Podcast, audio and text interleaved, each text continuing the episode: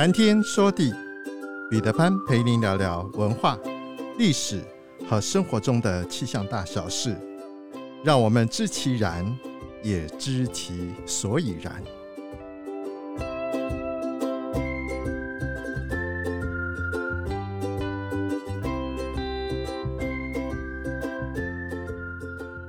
谈天说地，潘大港空中与您相会。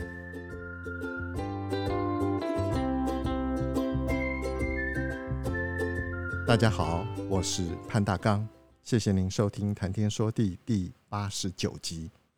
感谢大家对于阳明山这个主题的捧场，很多朋友希望我能够系统性的将阳明山的前世今生、风土人情、人文往事、自然环境多做一些讨论。我想未来的几集我也会尽量朝这个方向去努力，请大家持续的支持和鼓励。历史上显示，日本人以及国民政府的权贵都特别喜爱阳明山，不过他们喜欢阳明山的内容不尽相同。打从日本时代开始，草山从一个芒草建筑满山遍野、荒烟瘴气弥漫之地，经过日本皇亲贵族的加持，从接待与纪念事业的拓展，再来又遇上了国民政府来台，现总统蒋公对于此地又情有独钟。长久以来，不论是日本时代的草山，还是国民政府时代的阳明山，台湾的达官贵人、有钱有势的政商名流往往都会选择在阳明山地区居住，一直到现在，有些具有年代和历史的别墅，都曾经有政商或是媒体巨头的身影。昔日的草山地区，无疑成为台北市之外另外一个权力的中枢。就连先总统蒋公也将他最后新建的行馆选址在阳明山，那就是今天我们要讨论的阳明书屋。阳明书屋原来的名称叫做中兴宾馆，在西元1968年动工，1969年落成。1970年5月9日，蒋公和夫人迁入居住。中兴宾馆的土地原来是日据时期矿业大亨山本义信的资产，后来台湾矿业巨子李建和承购了这些土地，为了书城表示忠心，他把大批的土地献给了政府，阳明书屋所在的土地就是其中之一。先总统蒋公和夫人曾经共同在这个地方度过了2年的岁月。民国60年，西元1971年，蒋公搬入中兴宾馆的时候，当时已经是风烛之年。1972年7月22日，蒋公因为感冒引发了严重的肺炎，8月5日就从阳明山送往了石牌荣民总医院。同年的12月22日，他返回士林官邸，从此以后就再也没有返回过中兴宾馆，在这之后也没有再公开的露面。3年之后，民国64年1975年4月5日，蒋公以89岁的高龄病逝于荣总。中兴宾馆是极少数专门为蒋公夫妇居住而新建的房舍。蒋公去世了以后，1979年的7月，大溪档案转移到这里。中兴宾馆变身成为中国国民党党史馆，并改名为阳明书屋。1997年9月26日，国民党正式将管理权捐赠给内政部，转由阳明山国家公园管理处来管理。阳明书屋在每一年的冬春之交，当阳明山其他的地方正是樱花绽放的季节，蒋公特别喜欢徜徉在梅花盛开的环境里。蒋公钟情于梅花，可以从蒋公其他的一些行馆中也都有梅园的设计看得出来。他喜欢梅花，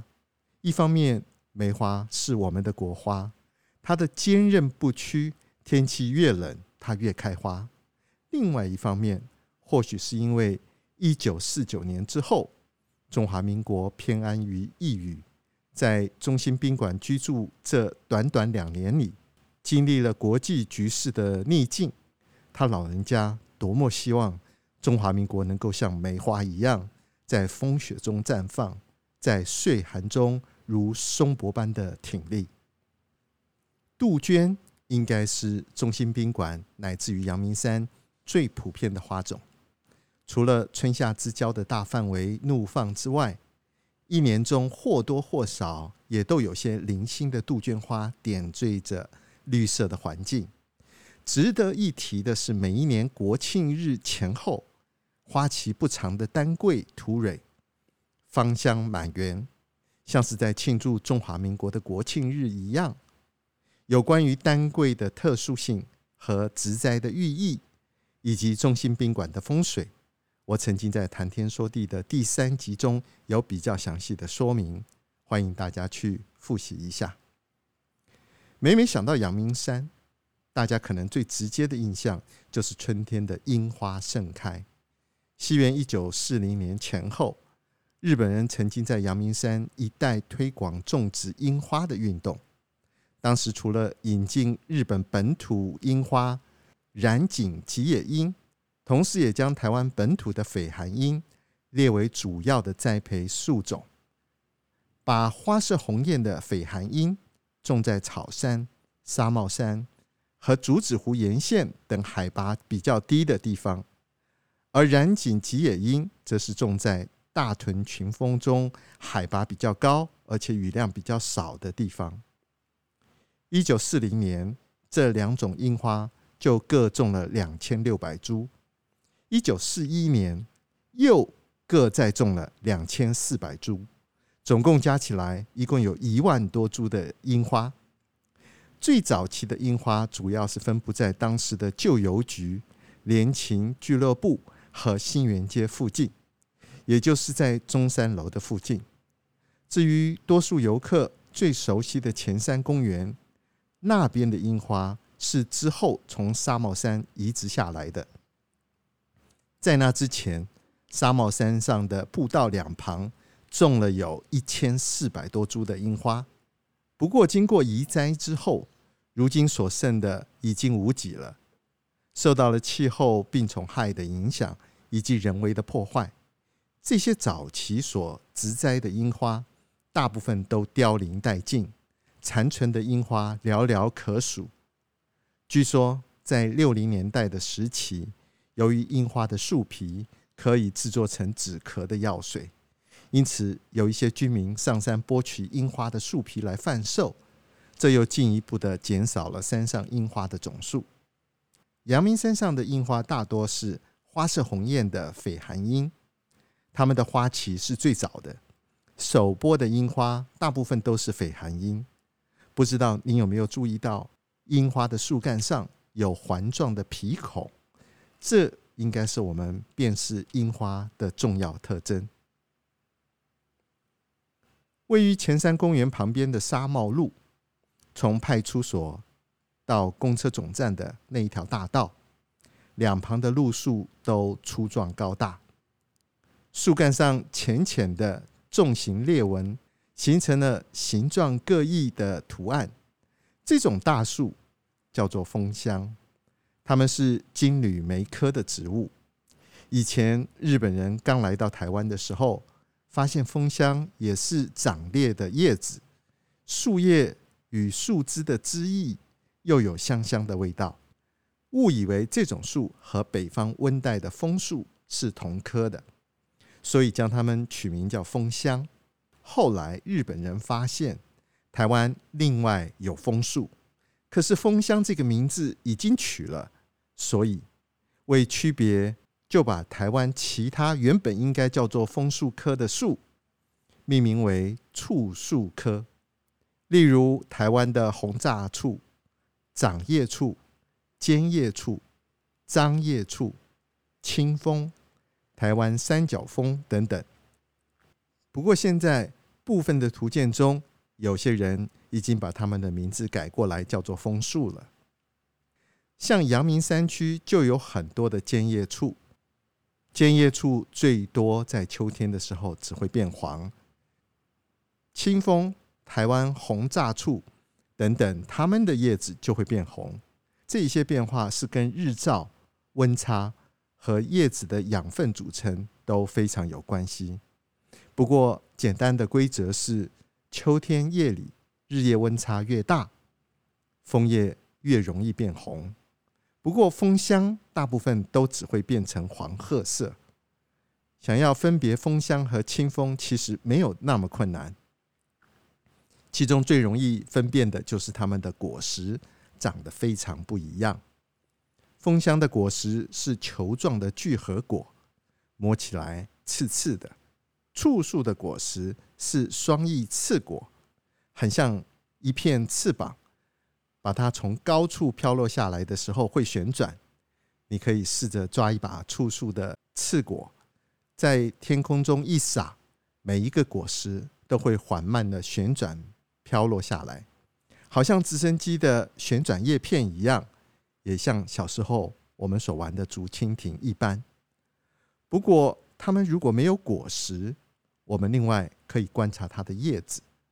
有人说三枫五触，意思是说枫叶的叶片3列，触树的叶片5列。这样的分类当然是不精准的。触树科这类的枫树，从叶缘不裂的樟树处、尖叶处、3列的三角枫、3列到5列的清枫，甚至有6、7列的掌叶处。所以用叶子开裂的树木来判断枫香和枫树是很容易出错的。最方便的分辨方式是看看2种树叶子生长的顺序，它们是对生还是互生。把3枫5触的口诀改成枫互触对。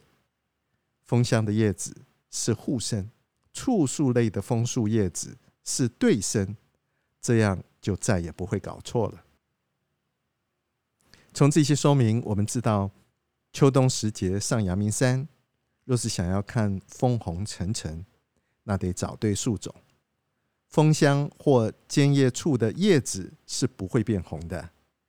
若是找到清枫或掌叶处，可能就会有红色枫叶的可能。